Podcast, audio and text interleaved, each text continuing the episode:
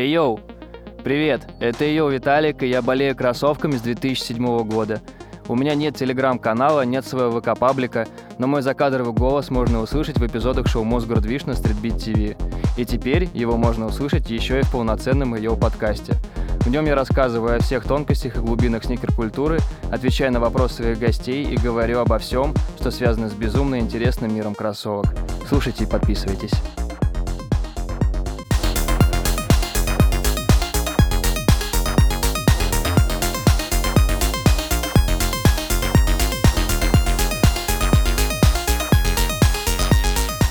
Всем привет, это Эй-йоу подкаст Стритбита. Сегодня у меня в гостях Николай Маратканов, ведущий шоу «Мосгордвиж», один из ведущих. И сегодня, да, Николай, привет. Привет.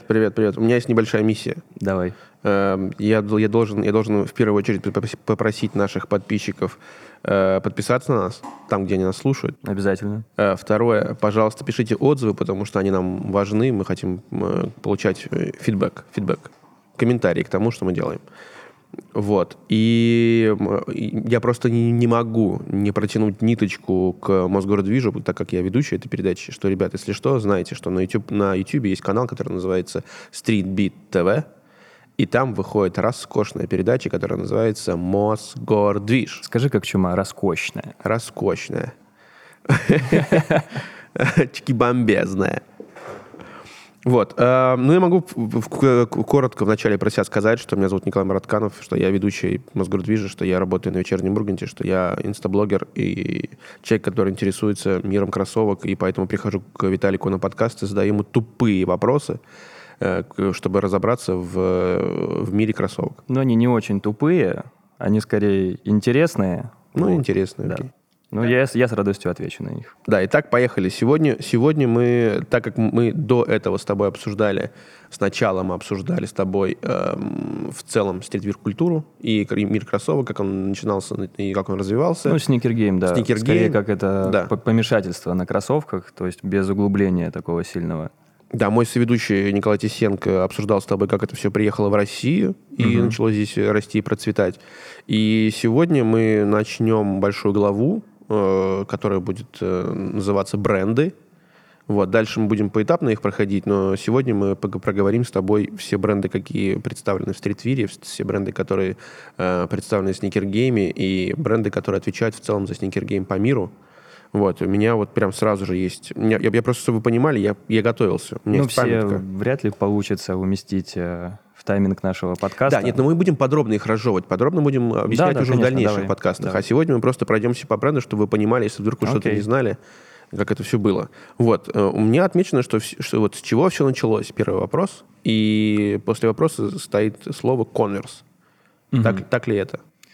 Абсолютно верно. Поскольку Converse можно считать фактически первыми известными в истории кроссовок кроссовками, если можно так выразиться. Вот. Компания появилась вообще в 1908 году, называлась она Converse Rubber Factory, и сначала они производили в основном резиновые какие-то галоши, ботинки. Вот, то есть кеды Converse All-Stars, которые мы сегодня знаем как самые практически не просто популярные кеды, кроссовки. И это, в принципе, самая популярная, наверное, обувь в мире. То есть я не знаю человека, который бы не знал, что такое кеды Converse All-Stars. Вот. А появились они в 1917 году, то есть через 9 лет после основания бренда Converse. Благодаря усилиям у них был такой... очень интересный торговый представитель, как сейчас эта профессия называется. Звали его Чак Тейлор. Он был игроком в баскетбол. Он никогда не играл в НБА. Он уже, на самом деле, был слишком стар, чтобы выступать в НБА, когда вообще НБА, в принципе, появилась. Вот. Но он играл за школу, за колледж, за первые какие-то импровизированные баскетбольные команды, такие полупрофессиональные. И... можно его считать первым вообще, в принципе, амбассадором бренда кроссовочного в истории.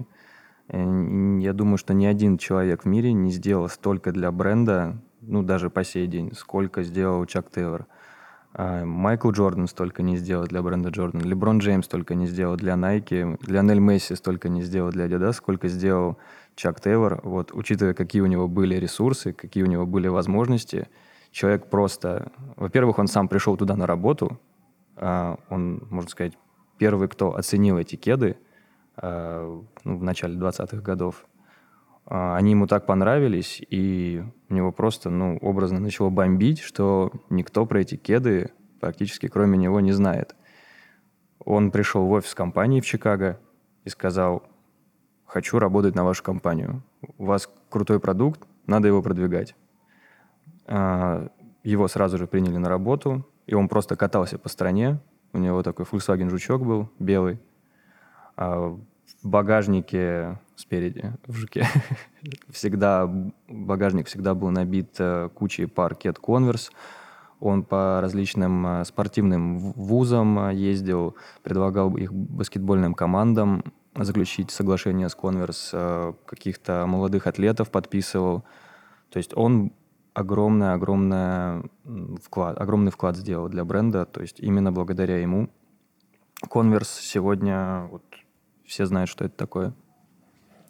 Получается, в год, когда у нас была революция в 2017 году, у них запустились конверсы, конечно. Да, сначала они не назывались Chuck Taylor All-Star. Сначала они назывались Converse Non-Skins, как, нескользящие кеды, как идеальная обувь для контакта с деревянным паркетом. Потом уже появилось название All-Stars, потому что у команды Converse, у бренда Converse, у них была баскетбольная команда среди из их сотрудников состоящая. Она называлась All Stars. А уже потом, когда начал работать Чак Тейлор, он уже начал вносить какие-то изменения, то есть появились какие-то, усиления в голеностопе, появились вот эти вот боковые дырочки, появилась полностью белая подошва, полностью белый носок. Дальше, посмотри, следующий пункт. Кто появился после? Adidas, Puma, ASICS? По хронологии, если идти. Если идти по хронологии, то появилась компания, дословно по-русски, это обувная фабрика братьев Dassler. Угу.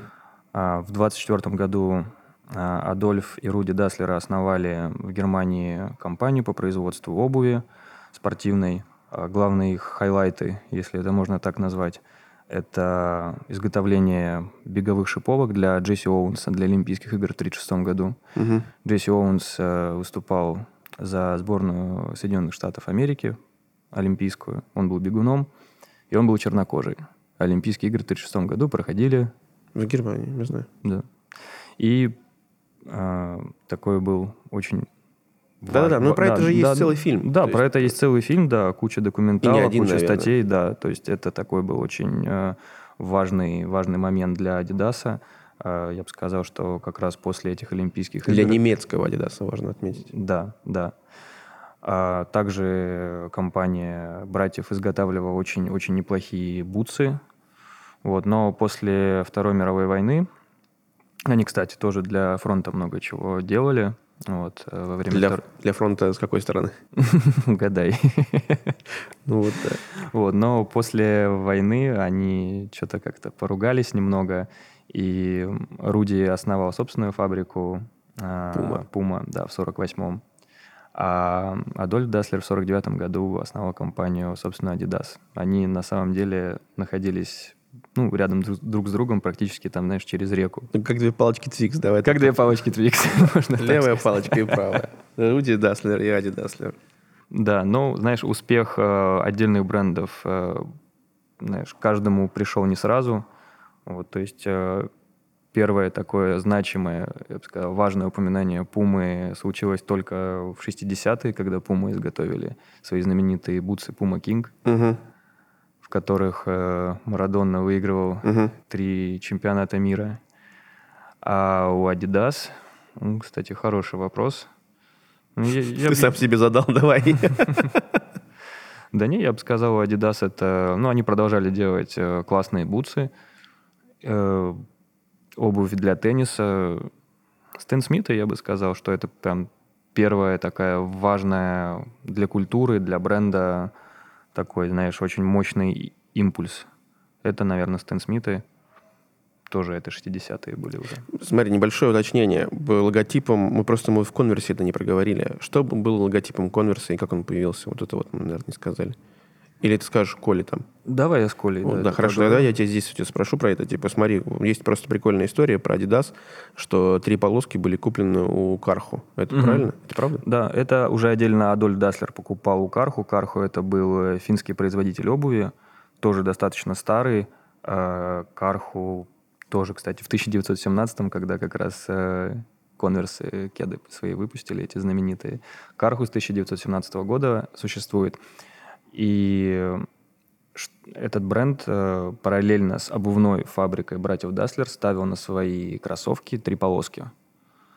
Тогда, знаешь, было немножко проще с авторскими правами. То есть у Карху были на них права, и у Adidas на них были права. Но... А как их запатентовали? То есть одновременно в разных... Или просто они делали в Финляндии, а те делали в Германии? Один делал в Финляндии, другой в Германии, знаешь. И везде были 3 полоски? Да. С ума сойти. И на Карху были 3 полоски. Вот это совпадение. Я бы сказал, что Карху до того, как в 1936 году Джесси Оуэнс пробежался в этих кроссовках, Карху был гораздо известнее, чем обувная фабрика братьев Dassler. Вау. Поэтому Адольф Dassler в 1952 году пришел к директору Карху, сказал: слушай, давай так, я хочу только на свои кроссовки, на одежду свою и так далее ставить 3 полоски, чтобы это было моим эксклюзивным правом, чтобы нас не путали и так далее. Тут сказал: да, не вопрос, продал ему эти права за какую-то, на самом деле, смешную сумму. Это сегодняшний эквивалент 1600 евро и 2 бутылки скотча. 2 бутылки скотча? Да. Это было валютой тогда? Ну, в принципе, да, почему нет? 2 бутылки скотча. Так что с 1952 года Adidas эксклюзивно владеет правами на 3 полоски. У них это даже, если у тебя есть... у тебя есть кроссовки Adidas, там написано, что бренд с 3 полосками. Это там по-французски или по-немецки какая-то надпись такая есть. Le brand les three stripes. Как-то так. Так, а Puma как появилась кошка? Есть какая-то легенда про это? Или это будет в подкасте про Пуму? Это будет в подкасте про Пуму. Окей. Не буду это раскрывать. Все, мы делаем такие, типа, занозы вам, чтобы вы потом знали, где их доставать, как их доставать. Вот. Замануха. Замануха, да. Дальше, смотри, ASICS и их корсары. Я правильно понимаю, что потом... Это не совсем ASICS. ASICS дело в том, что появился как бренд в 80-е уже, как спортивное подразделение Onitsuka Tiger. Onitsuka Tiger, да, все началось с Onitsuka Tiger. Началось с Onitsuka Tiger. Это блестящий, очень крутой производитель из Японии. Начал производство обуви в 40-е годы. И они очень были популярны в Штатах. На самом деле, когда Фил Найт, основатель Nike, открывал свой собственный бренд Nike, как это было вообще в принципе? Сначала была компания Blue Ribbon Sports. Фил импортировал кроссовки Onitsuka Tiger в Штаты и продавал их здесь. Onitsuka Tiger, в принципе, это было практически единственным решением для атлетов того времени. То есть либо вы приобретаете Adidas немецкие, которые тогда еще шились в Германии, которые были очень дорогие, скажем так. Срок службы кроссовок тогда был достаточно недолгим, и покупать кроссовки за... Сколько тогда это было? В районе 60-70 баксов. На буквально 20 тренировок, потом выкидывать их. Поэтому он привез Onitsuka Tiger, продавал их в своем магазине Blue Ribbon Sports в Орегоне. И ему очень-очень понравилась технология изготовления кроссовок, которые он продавал. И как это было? Значит, он под видом репортера, не совсем репортера, он сказал, что пишет диссертацию о производстве спортивной обуви. Написал его Onitsuka Tiger письмо, сказал: хочу на экскурсию по вашей фабрике, хочу узнать все секреты, хочу про это написать. Они обрадовались. Это японцы были, японцы, надо да. уточнить. Они, да. Они очень обрадовались, сказали, да, супер, приезжай. Он там несколько дней провел на фабрике, узнал все их секреты. Приехал в Штаты и задумался о собственном бренде. А тогда у Onitsuka Tiger в конце 60-х, начале 70-х была очень популярная корсар. Модель, вот эта корсар как раз, да.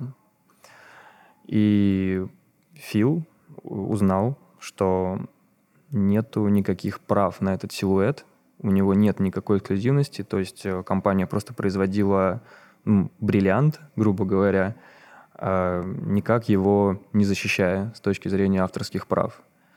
То есть он что сделал? Он просто скопировал не просто силуэт, он даже полностью цветовую гамму, то есть белые кроссовки с красным брендингом. То есть на Onitsuka Tiger, ну ты такие на корсарах, полосочки. Да, ты помнишь, да, эти полоски. А что они значат? Есть какое-то значение у этого? Или просто это визуальный какой-то прикол? Знаешь, там было значение, но я сейчас уже в голове. Ну, вот и там дальше, когда это. Будем говорить да, про Onitsuka. Да, отдельно про Onitsuka Tiger, да, поговорим про это.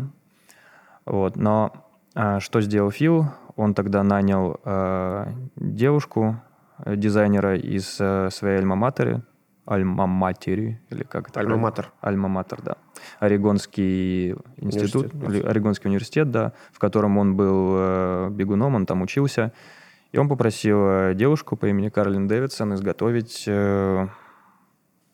логотип компании, который сейчас мы знаем как Свуш. Угу. Заплатил ей $35. Она ему его нарисовала. Ведь охренеть, Свуш за $35, полоски купили за сколько там, за 1000 и за 2 бутылки скотча. Вот время было.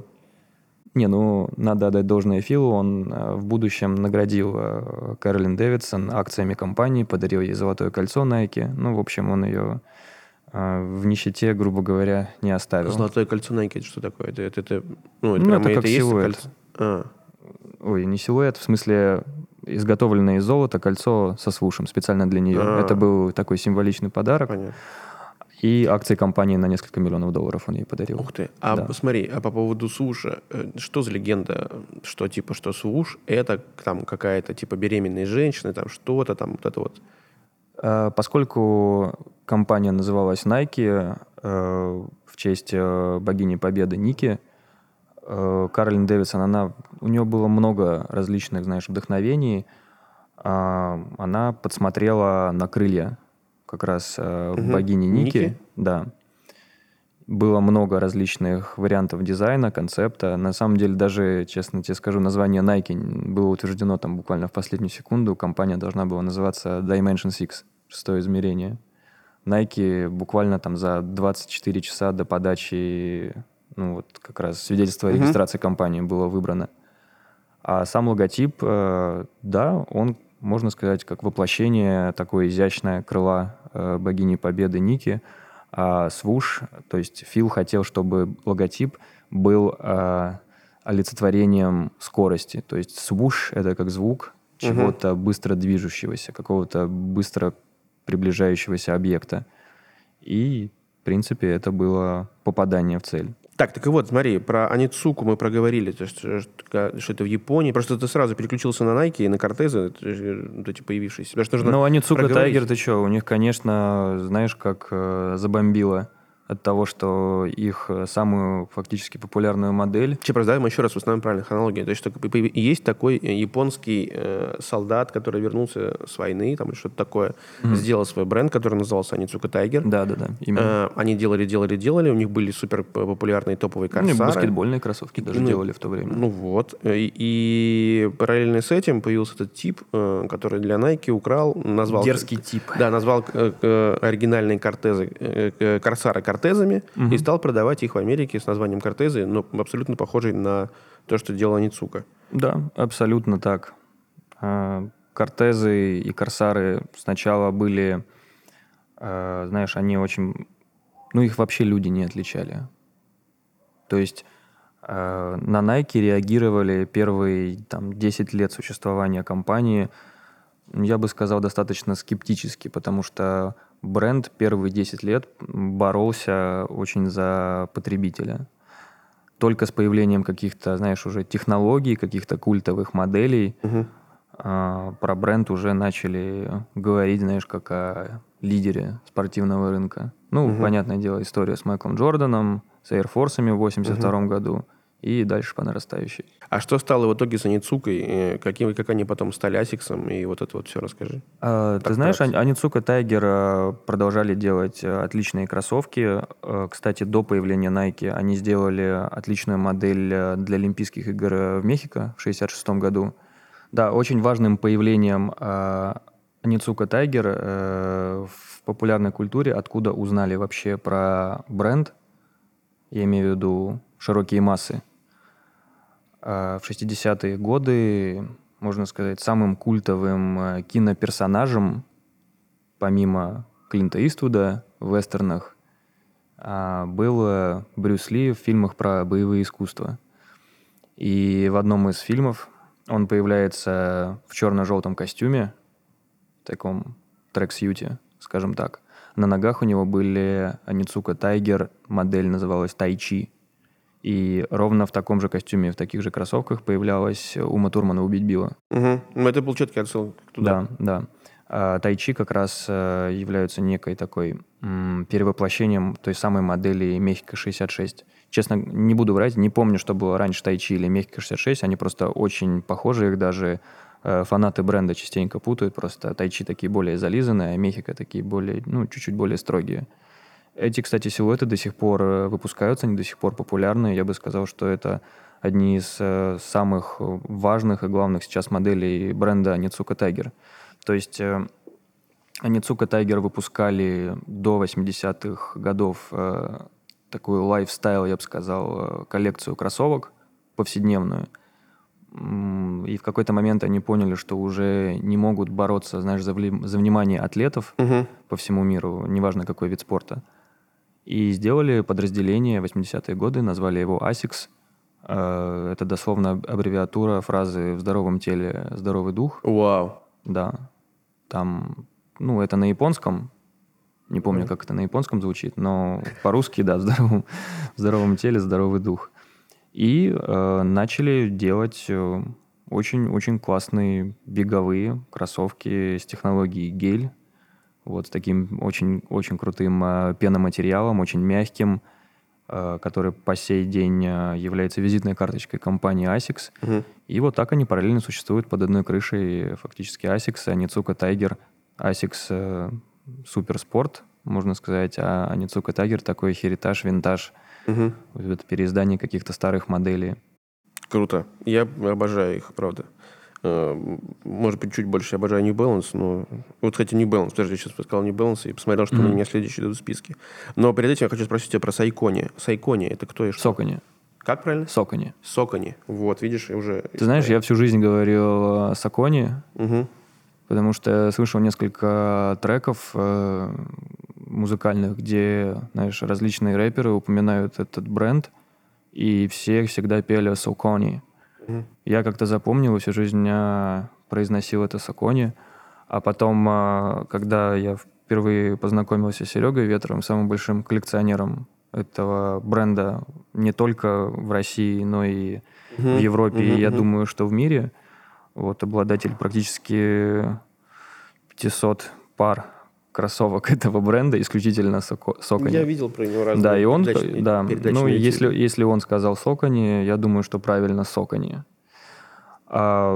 Слушай, это была достаточно крутая марка. У них, кстати, как и Converse, как и Nike, как и твой New Balance, они появились в Штатах. Это был семейный бизнес.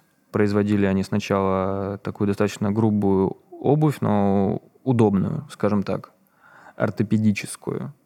А первые кроссовки сделали тоже как раз в 50-е, 60-е начали выпускать.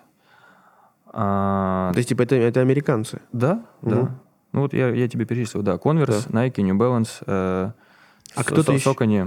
А кто-то еще есть в Азии, кто делает, помимо ASICS, Onitsuka Tiger, кроссовки классные? В Азии? Да, которые врубаются в сникергейм и в целом. Ты знаешь, в Гонконге, значит, во-первых, в Японии есть бренд Бейп.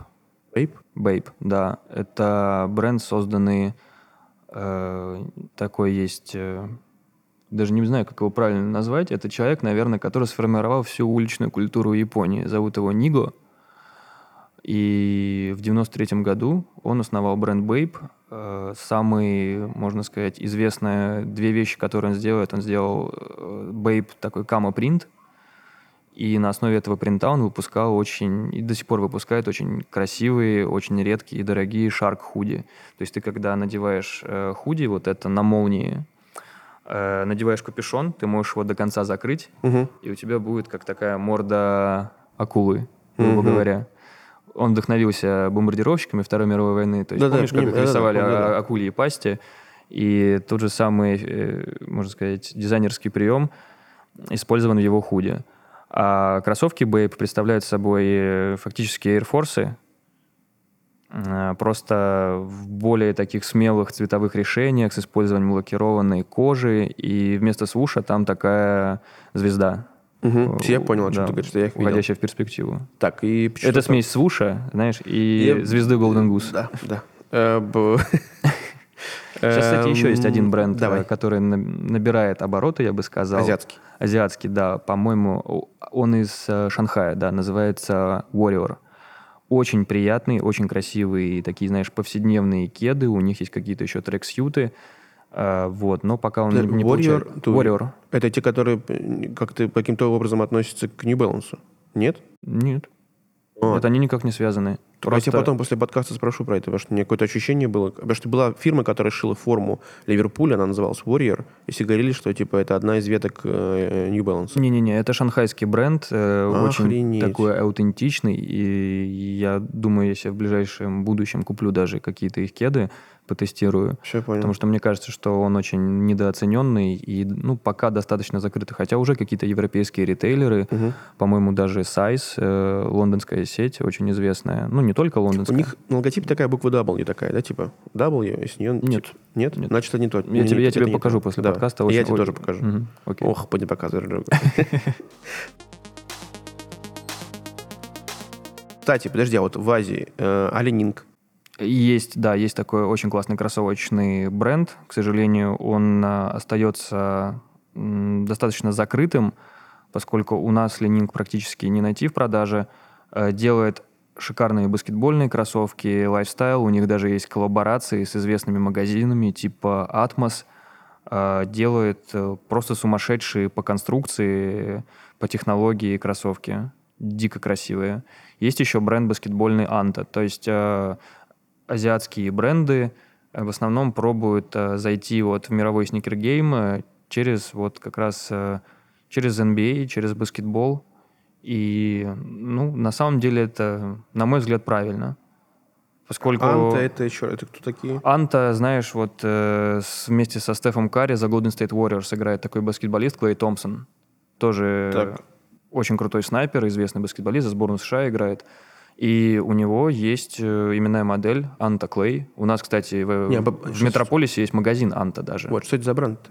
Бренд, интересно. Это тоже китайский бренд, основанный, там, знаешь, по-моему, в 90-е. Делает баскетбольные в основном кроссовки, одежду. Вот. Но я не могу чего-то, знаешь, такого суперпримечательного про них сказать, но именно линейка для Клэя Томпсона, у них есть расцветка, посвященная собаке Клэя Томпсона, бульдогу, ты представляешь? Приятно. Они очень продумывают хорошо свои кроссовки. У Ленинга есть прикол, как и у Air Jordan. Как у Air Jordan, то есть, как у Nike Air Jordan. Как у Nike с Air Jordan, да, все верно. Как у Стефа Карри с Under Armour, отдельная линейка. Также у них такая линейка с Дуэйном Уэйдом. Называется она Way of Wade, сокращенно WOW. Он уже не играет в НБА, но одежда, кроссовки до сих пор выходят. Это все очень красиво, очень круто. Он фактически креативный директор этого бренда. И я очень надеюсь, что он будет в ближайшее время все более и более заметным. И он появится в России. Дорого? Ленинг? Да нет. Нет, WOW. Ты знаешь, кстати, кроссовки баскетбольные достаточно дорогие. Они самые дешевые, в районе $200 стоят. А шмот? Есть модели... Шмот, кстати, адекватный вполне. То есть плюс-минус, как Nike, как Adidas, я имею в виду. Ну, адекватных денег. Но это надо видеть. Это, мне кажется, то, что вот если хочешь выделиться, и выделиться вот прям правильно, круто, то вообще легко покупайте Ленинг. Классные, износостойкие и очень стильные кроссовки. Так, то есть по азиатам прошлись, по Nike, Кортезы, это мы сказали. New Balance. New Balance старая компания, тоже. Она появилась даже раньше, чем Converse. Они появились в 1906 году в Бостоне, штат Массачусетс. 1906? Да. Бостон. Да. Но они изготавливали даже не то, что ортопедическую обувь, они изготавливали супинаторы. То есть все, можно сказать, составные компоненты для ортопедической обуви. То есть системы поддержки, защиты, там, знаешь, от плоскостопия, какие-то ортопедические стельки у них были. И они себя комфортно чувствовали. Они практически больше 50 лет занимались этим. И только спустя там, 50, даже 55 лет они решились на изготовление первой своей пары обуви. Посмотри, вы решились на свою первую пару, и вот мне просто хочется, чтобы ты озвучил прикол по поводу их названий, что вот эти цифры, их нужно делить на 10, и это цена... название моделей? Да, они решили, что... Как называлась самая первая модель просто? Вот какая цифра была? Не помнишь? Хороший вопрос. Не помню, какие были первые New Balance. Что-то 502, 504, вот, по-моему, что-то... То есть что-то было с цифрой? Что-то было с цифрой, да, потому что первые кроссовки New Balance стоили в районе 40-50 долларов, то есть там какая-то цифра, начинающаяся с четверки или с пятерки была. Вот, а само название New Balance пришло, ты знаешь, как один из основателей бренда New Balance наблюдал за курицами у себя на заднем дворе. Так... Я обратил внимание, как вообще курицы сохраняют равновесие на своих вот этих лапках. Ну, они там, у них же и голова там тоже подъедет. Ну да. То есть человек вдохновился вот этими... Строением именно куриной лапки. И придумал название New Balance. И он говорит, как они балансируют вообще. То есть неуклюжее абсолютно создание, но благодаря вот строению, устройству, грубо говоря... биологическому своих лап, они, грубо говоря, могут бегать очень быстро. То есть, и он подумал, что отличным названием будет New Balance для фирмы. Обалдеть. Так, и в дальнейшем все эти названия тех новых линеек и пар, они шли дели на 10 и получай цену. То есть, фактически, о чем я узнал буквально полгода назад. Так, окей. И смотри, дальше мы идем вот в такой раздел, который называется Easy, Jordan, LeBron. То есть вот эти все ветки этих вот брендов, которые мы назвали. А я видел у тебя еще в списке вопросов бренды типа Диадора, Лотта. Это мы сейчас в них ворвемся. Они просто хронологически идут. А хронологически по-другому, да? Да. Да, смотри, ладно, поменяем эти вопросы местами. Вот смотри, какие еще бренды я знаю, про сейчас тебя озвучу. Это DC, Fila, Off-White, Диадора, Лотта, разумеется, Вансы. И вот какие еще надо сюда назвать, чтобы картина сникер-гейма была максимально полной? Как ты очень круто сейчас смешал скейтбордические бренды. Да, это все разное? То есть это типа... Футбольные, да. DC — это вообще бренд экстремальных видов спорта. У нас его знают как одни из самых, популярных скейтерских тапок, которые носили в начале, в середине нулевых, да до сих пор носят. Собственно, бренд существует. DC у меня, кстати, были. Обалденная марка. Появилась она в 90-е. Один из основателей ее, кстати, был, я думаю, ты знаешь этого человека, Кен Блок. Да. Он один из основателей DC. Да ладно? Да. Это тот самый чувак, отвязанный, который гоняет на тачке. Просто вот эти Джим Хана, YouTube-ролики, где он на фокусе, на фиесте, СТ, там... Да он много на чем делает супердрифт. Да. Удивительно, да, но в ралли он каких-то суперуспехов не добился, но он один из основателей DC. DC, кстати, расшифровывается Drewers Clothing. Drewers — это с английского переводится как «балбесы». Вот, и тем самым они обозначили, что это одежда для балбесов, для экстремальных видов спорта, для безбашенных просто экстремальщиков. Условно и лицами их бренда должны были стать Jackass чуваки эти, да? Фактически. У них до сих пор они спонсируют Трэвис Пастрана. Есть такой безумный чувак. Это не Jackass. Было по MTV такое шоу Nitro Circus называлось, реактивные клоуны. То есть они, знаешь, не совсем...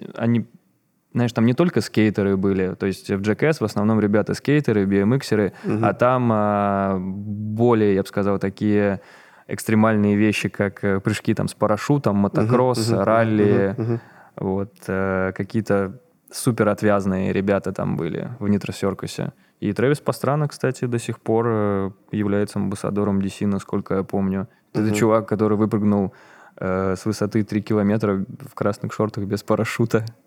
Чего? И куда он приземлился? Его в воздухе ловили. Ой, ё-моё. Ну, он псих. Ну, это все понятно, да, это вот в твоей песне. Ну, это вот как раз из истории DC. Так, окей. По-моему, они сейчас, кстати, к Квиксильверу принадлежат, если я ничего не путаю. Так, и вот просто на самом деле мне нужно было, чтобы ты, ну, то есть очень вкратце сказал вот там про Филов, Диадору, вот это все, что я назвал. И я тогда разграничу, кто из них в сникергейме, а кто из них в... Подожди, так а разве скейтбордическая обувь не относится к сникергейму? Это относится. Просто я говорю, что ты смешал Лотто, Диадору, которые такие, знаешь, были со дня основания супер нишевыми, я бы сказал, спортивными брендами. Хотя Диадора, знаешь, Диадора была популярна и в футболе, и в теннисе. Угу. А Лотто был, на мой взгляд, это чисто футбольный бренд. Угу. Вот, Диадора, кстати, я бы хотел пару слов про нее сказать. Диадора это очень... мне лично очень нравится этот бренд. Это очень крутая итальянская компания, которая производила ботинки для скалолазания в Италии. А потом в 50-е, 60-е начала производить просто шикарнейшие кроссовки, которые прославил в 70-е годы Бьерн Борг. Это просто самый крутой теннисист того времени, самый титулованный.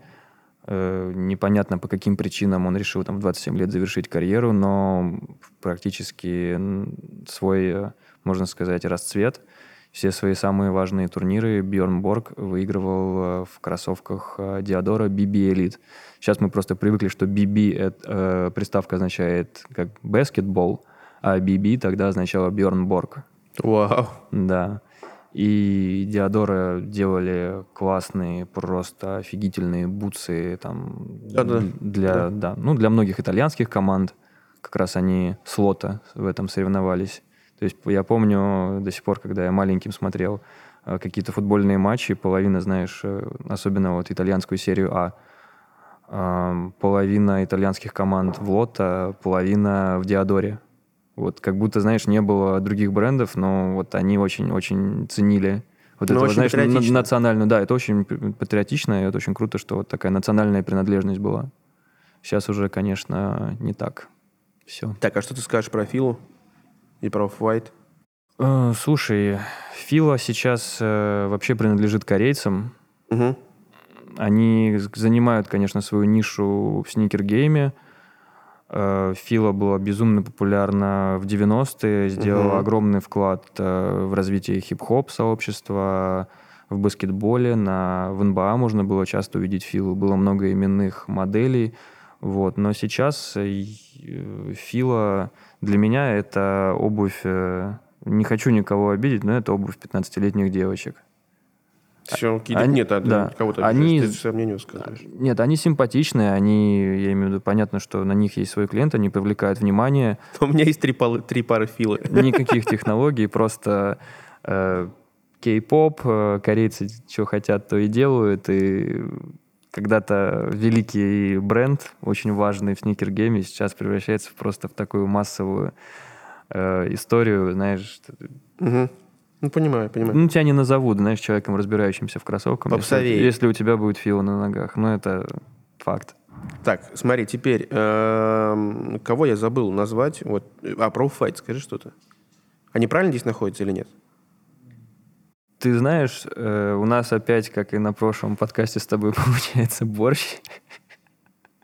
Вот. Но Off-White — это уже просто такое связующее звено между таким фэшеном, люксом и стрит-фэшеном. Угу.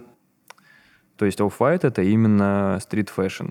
Вирджил Абло, его основатель, это креативный, можно сказать...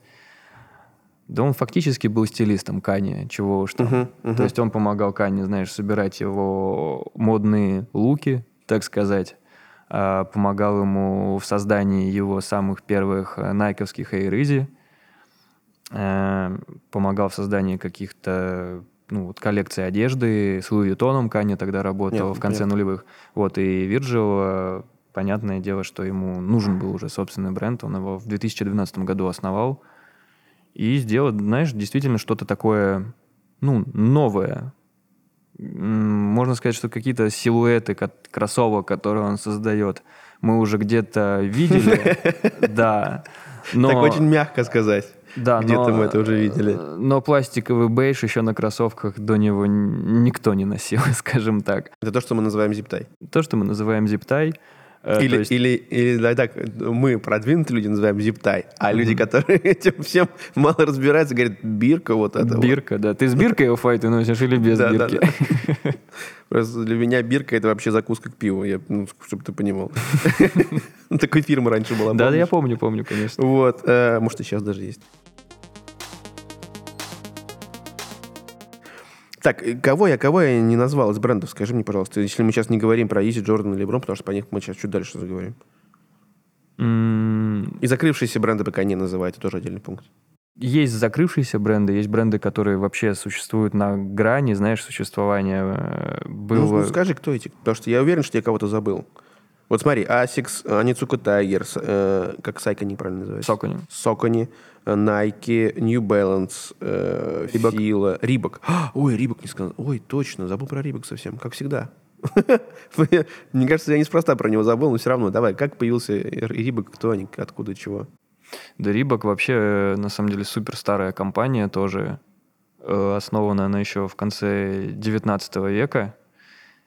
Но, опять же, слава пришла к ним достаточно поздно. Так, какая страна, какой человек, какой год?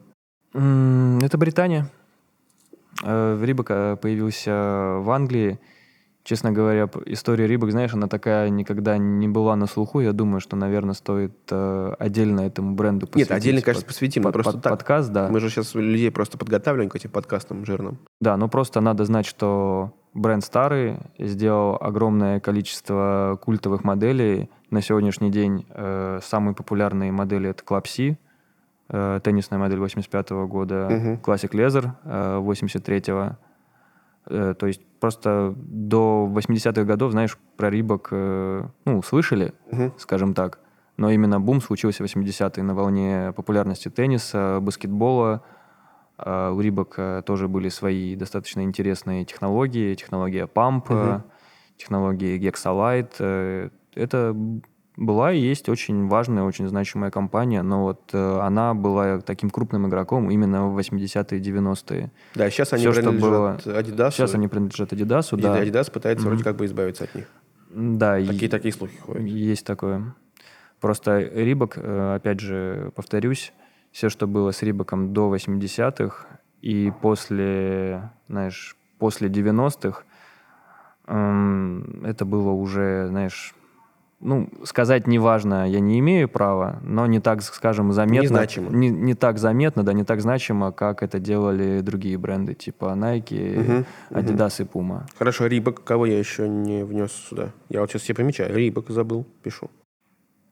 Так, про Converse мы сказали. New Balance. Vans. Да, Vans. Обязательно, да.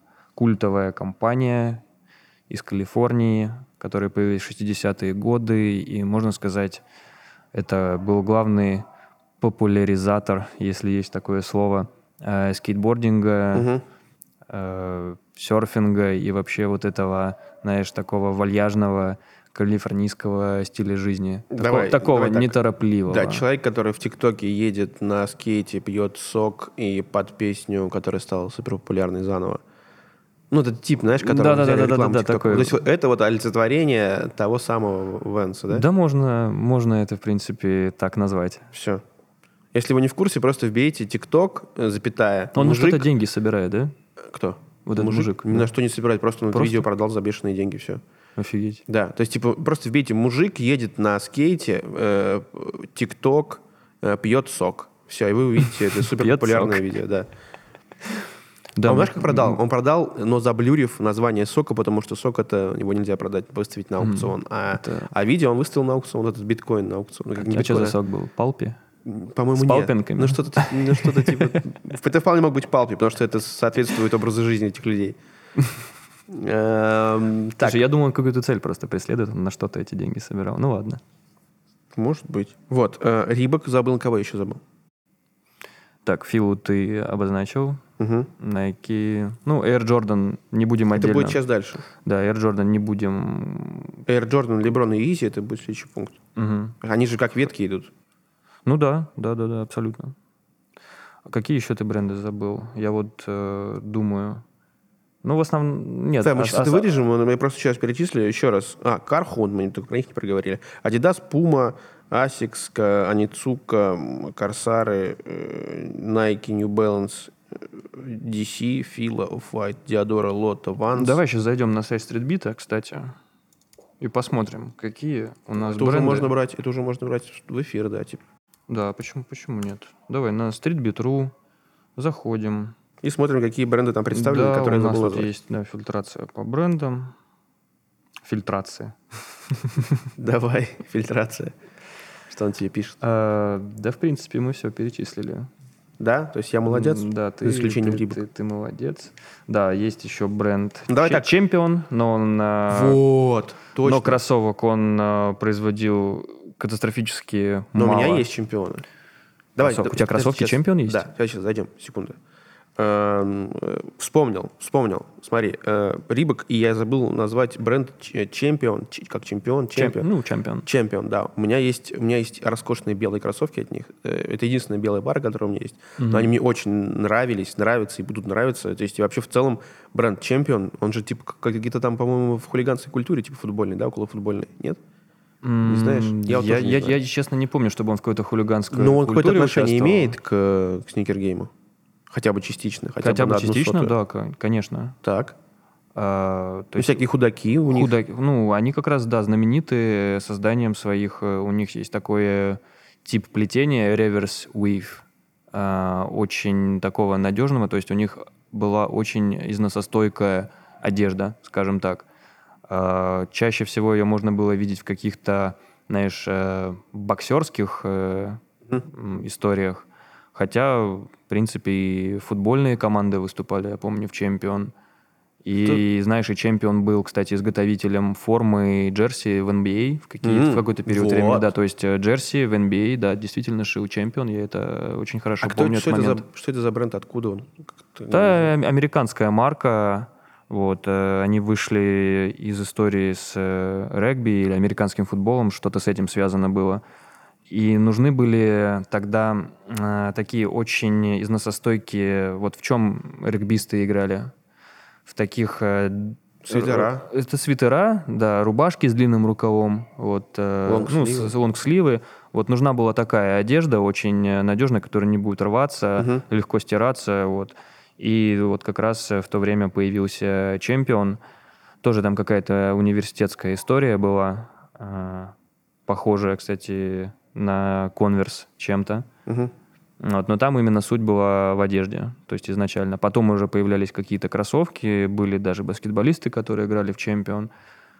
Но я бы не сказал, что у Чемпион были какие-то культовые прям модели именно обуви. Знаешь, что мы еще не перечислили? Это хотя не бренд кроссовок, это бренд ботинок Timberland. Но... с уровнем влияния на поп-культуру Тимберленд, конечно, с ним мало кто может стать в один ряд. Давай, кто это, кто такие, откуда? Тимберленд появились в конце 60-х, в начале 70-х годов. Иммигрант из Одессы по фамилии, да. Шульц у него была фамилия. Имя не помню. Помню, что фамилия Шульц. Помню, что он из Одессы. И помню, что он придумал Тимберленд.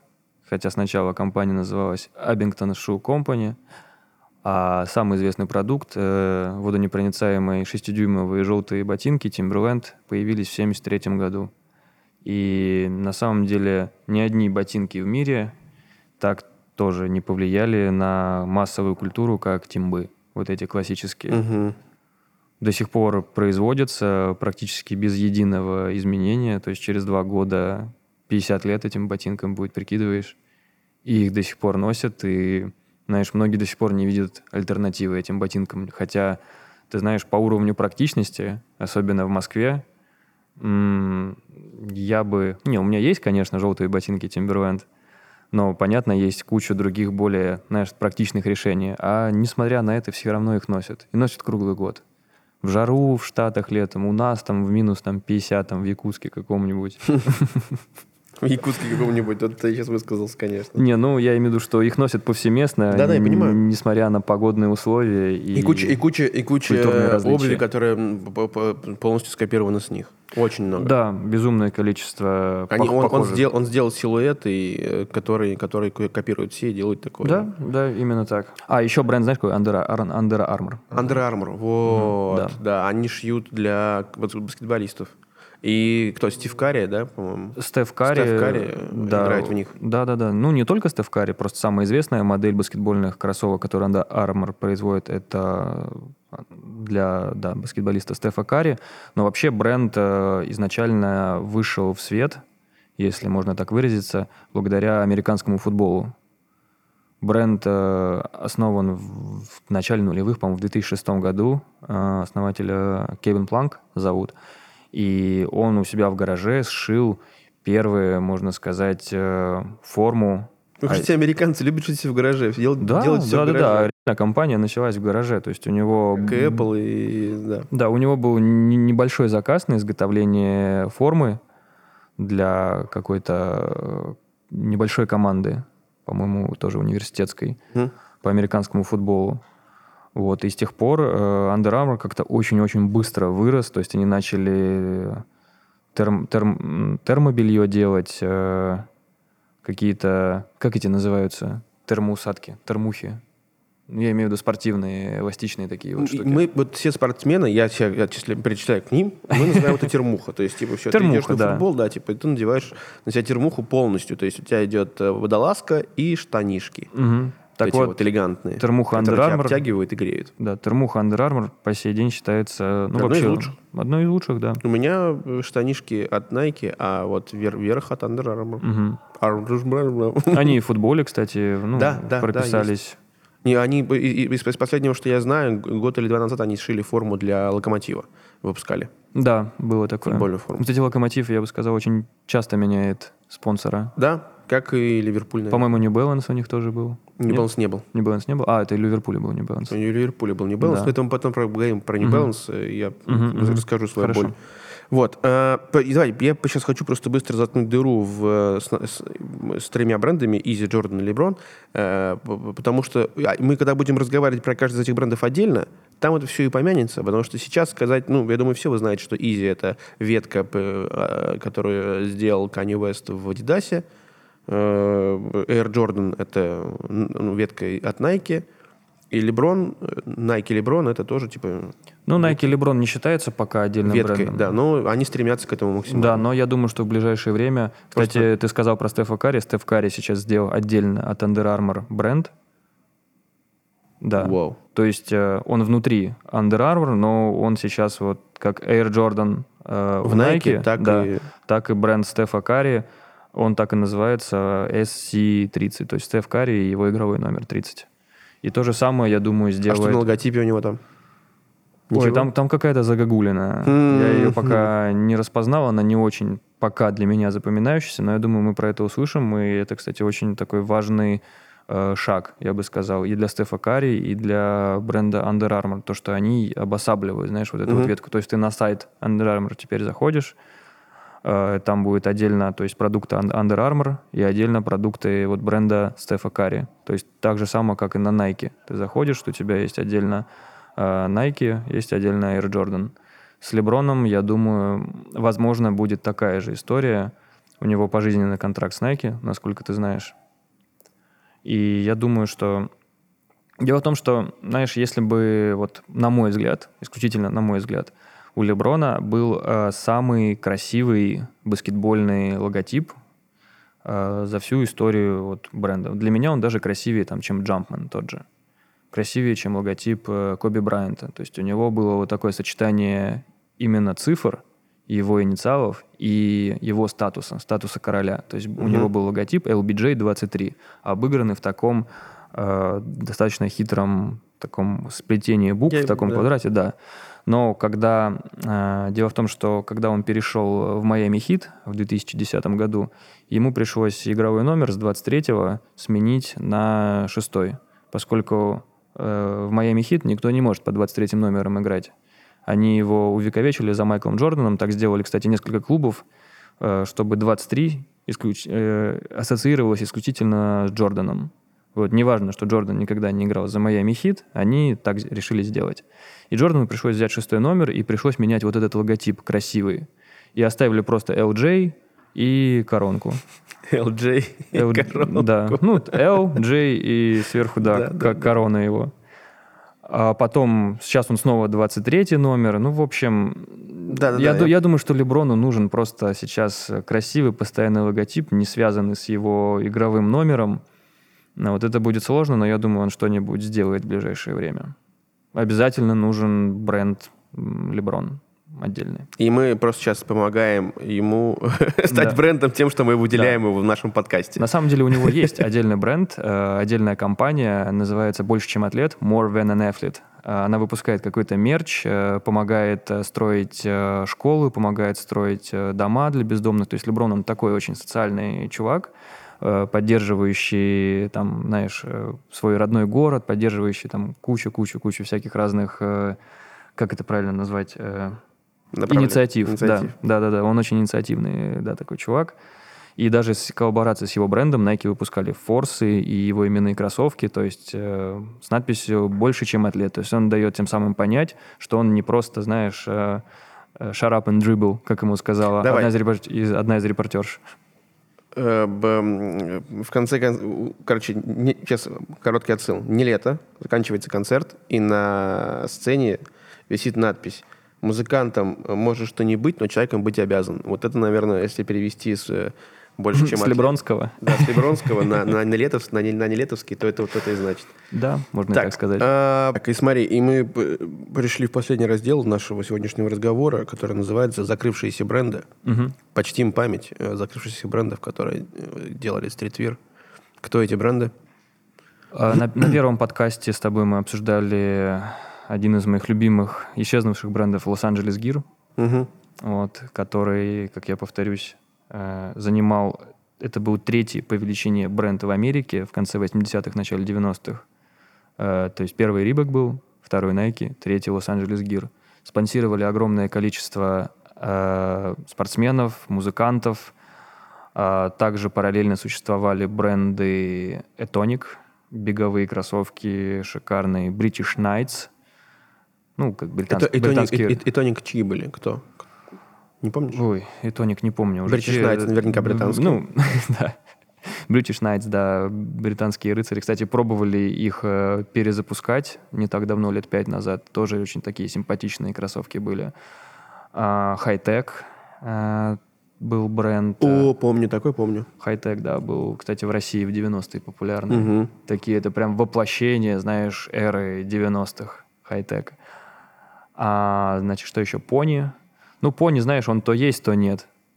Хотя пони, ты знаешь, они пробовали, знаешь, возродиться. В 2013 году даже взяли очень известного рэпера Джои Бэдэс на должность креативного директора.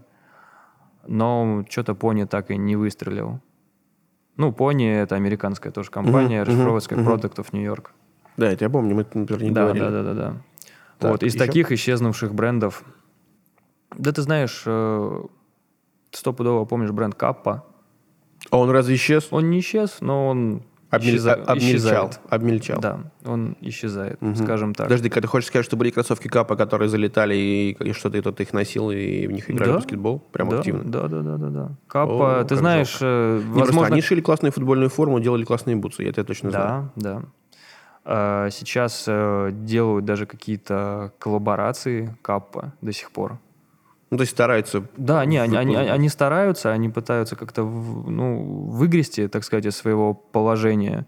Хотя, мне кажется, на мой взгляд, на грани выживания все равно они находятся, какие бы они красивые вещи не делали.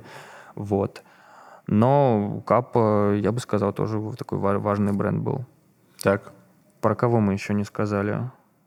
Да, в принципе, ты знаешь, какие-то бренды то существуют, то не существуют. То есть это иногда очень сложно отследить. Вот Лос-Анджелес Гир тоже для меня непонятно. Он то есть, то его нет. То его там ставили... Нет, было время, когда, допустим, ты говоришь, типа Риба, когда он был вау, там, десятилетие, до этого и после это все типа... Но Рибок все равно представлен, он там принадлежит Адидасу, Адидас старается максимально экранировать. Да. А есть бренды типа Лос-Анджелес Гир, которые никому не принадлежат, принадлежат сами себе, и никто за них там не заступается, не придумывает им коллаборации и не развивает их. Вот и все. И они своими силами пытаются то подняться, то упасть.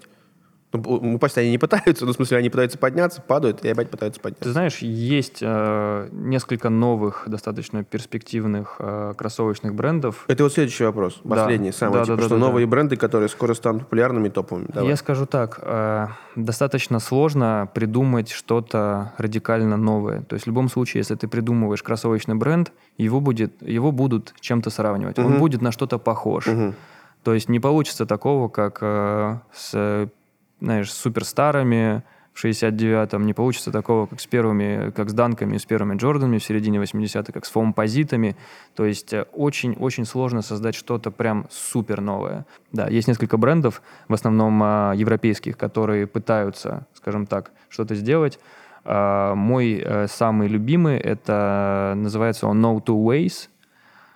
Делают они кроссовки, конечно, похожие, что-то среднее между Adidas, Oswego и известными моделями Balenciaga. То есть это такие по типу ugly shoes. Но суть в том, что их мгновенно всегда раскупают на сайте по необъяснимым мне причинам.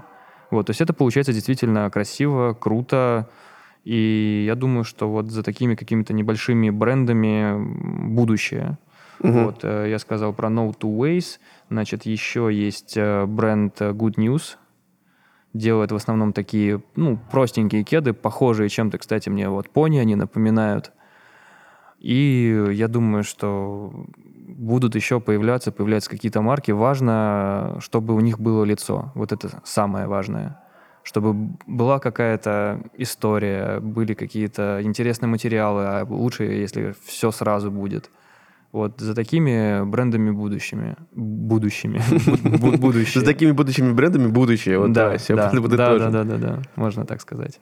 Так, и что, тогда нужно зафиналить наш сегодняшний разговор. Получается, такое дикое разнообразие. Сколько я не пытался подготовиться, я все равно, видишь, забыл Reebok, Under Armour и Чемпион. Так сразу внести, вот прям с разбега.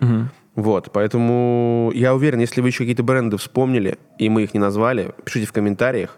Очень вас просим, потому что если мы их не назвали... мы про фэшн-бренды не говорили, честно говоря. Про фэшн мы бренды не говорили специально. То есть я вот обозначил, что есть Off-White, который везде балансирует и граничит, а все остальные фэшн-бренды будут отдельно нами обозримы в каком-то из выпусков, где мы проговорим про все фэшн-бренды. Да, это отдельная тема, действительно, фэшн-бренды, которые сейчас врываются в сникергейм. Если вдруг вы думаете, что мы нарочно не назвали Balenciaga или какой-нибудь Prado, там, или